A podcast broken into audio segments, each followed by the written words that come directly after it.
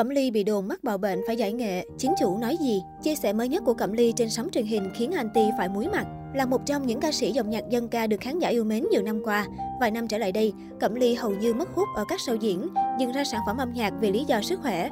Điều này càng làm cho nhiều khán giả tin rằng cô đã giải nghệ.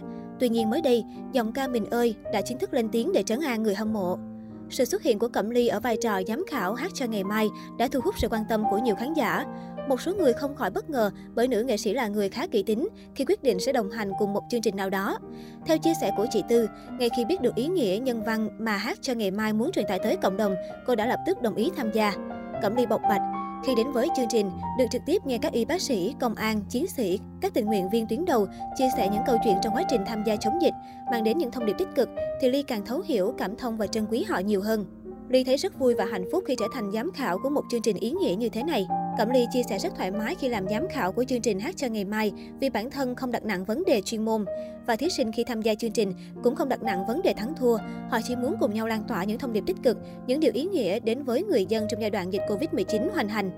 Nói về tiêu chí lựa chọn thí sinh, giọng ca chim trắng mồ côi chia sẻ. Dù không đặt nặng vấn đề chuyên môn là hát, nhưng Ly sẽ chấm điểm cho thí sinh dựa trên tinh thần, câu chuyện và một số yếu tố khác. Tiếp đó, Cẩm Ly tâm sự về cuộc sống hiện tại của cô. Dù công việc bị đình trệ, phải chịu nhiều ảnh hưởng vì đợt dịch Covid-19, nhưng tôi vẫn may mắn hơn rất nhiều người. Tôi vẫn được ở nhà và chỉ cần cố gắng thực hiện nghiêm túc những chỉ thị của nhà nước đề ra, không phải làm gì. Gia đình tôi cũng yên ổn, không ai bị Covid. Do tình hình sức khỏe không tốt nên tôi không thể tham gia được vào các hoạt động phòng chống dịch như các đồng nghiệp. Điều này khiến tôi khá buồn. Tôi thấy rất ngưỡng mộ các bạn đồng nghiệp khi tham gia vào lực lượng tuyến đầu chống dịch. Tôi tin rằng các bạn ấy cũng sẽ tự hào về bản thân khi tuổi trẻ của mình có thể giúp ích một phần cho xã hội và họ sẽ thấy cuộc sống có ý nghĩa hơn. Tuy không thể xuống đường cùng anh chị em nghệ sĩ hỗ trợ người dân giữa tâm dịch, nhưng tôi vẫn thường xuyên gửi đi những phần quà, nhu yếu phẩm như gạo, mì gói hay khẩu trang y tế đến các quận đoàn trên địa bàn thành phố.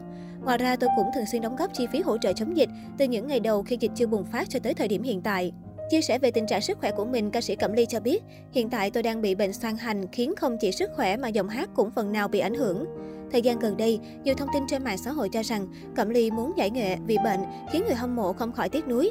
Tuy nhiên khi được hỏi về vấn đề này, nữ ca sĩ khẳng định mình chưa có kế hoạch cho việc nghỉ hưu. Ly chưa có dự định gì về việc giải nghệ cả. Trong thời gian Ly bị bệnh, Ly ít đi diễn nhưng lại nhận làm giám khảo của một số chương trình. Và giờ khi cổ họng của Ly đã hồi phục thì Ly cũng đang dần dần trở lại với các show diễn ca hát. Cô cho hay, sở dĩ tin đồn xuất hiện bởi trước đó nữ ca sĩ từng sang Mỹ chữa bệnh, khủng hoảng đến phát khóc khi mất đi chất giọng trong trẻo vốn có trong suốt 3 năm. Cô từng chia sẻ, Tôi cảm nhận sức khỏe của mình sa sút trong những năm gần đây. Bây giờ nếu làm việc với tần suất liên tục, tôi sẽ mệt và đuối sức ngay. Mỗi lần hoàn thành live show, tôi như người đánh trận trở về, phải nằm viện để hồi phục sức khỏe. Trước đó do viêm xoang ảnh hưởng nên tôi dừng việc ca hát, thỉnh thoảng mới nhận một vài show cho đỡ nhớ nghề. Sau mỗi đêm diễn tôi thường thất vọng vì lực bất tòng tâm, không thể hát đúng như ý bản thân mong muốn. Gia đình tôi khi ấy lo lắng, khuyên nên sang Mỹ thăm khám cẩn thận. Kết quả khi sang đây, tôi được chỉ định phải mổ nào xoang, điều trị cả tháng trời. Nằm trên giường bệnh, nhiều lúc tôi lo lắng, khủng hoảng và ứa nước mắt khi nghĩ về tương lai sau này. Tôi rất sợ bị mất giọng, không thể lên sân khấu hát và gặp gỡ khán giả.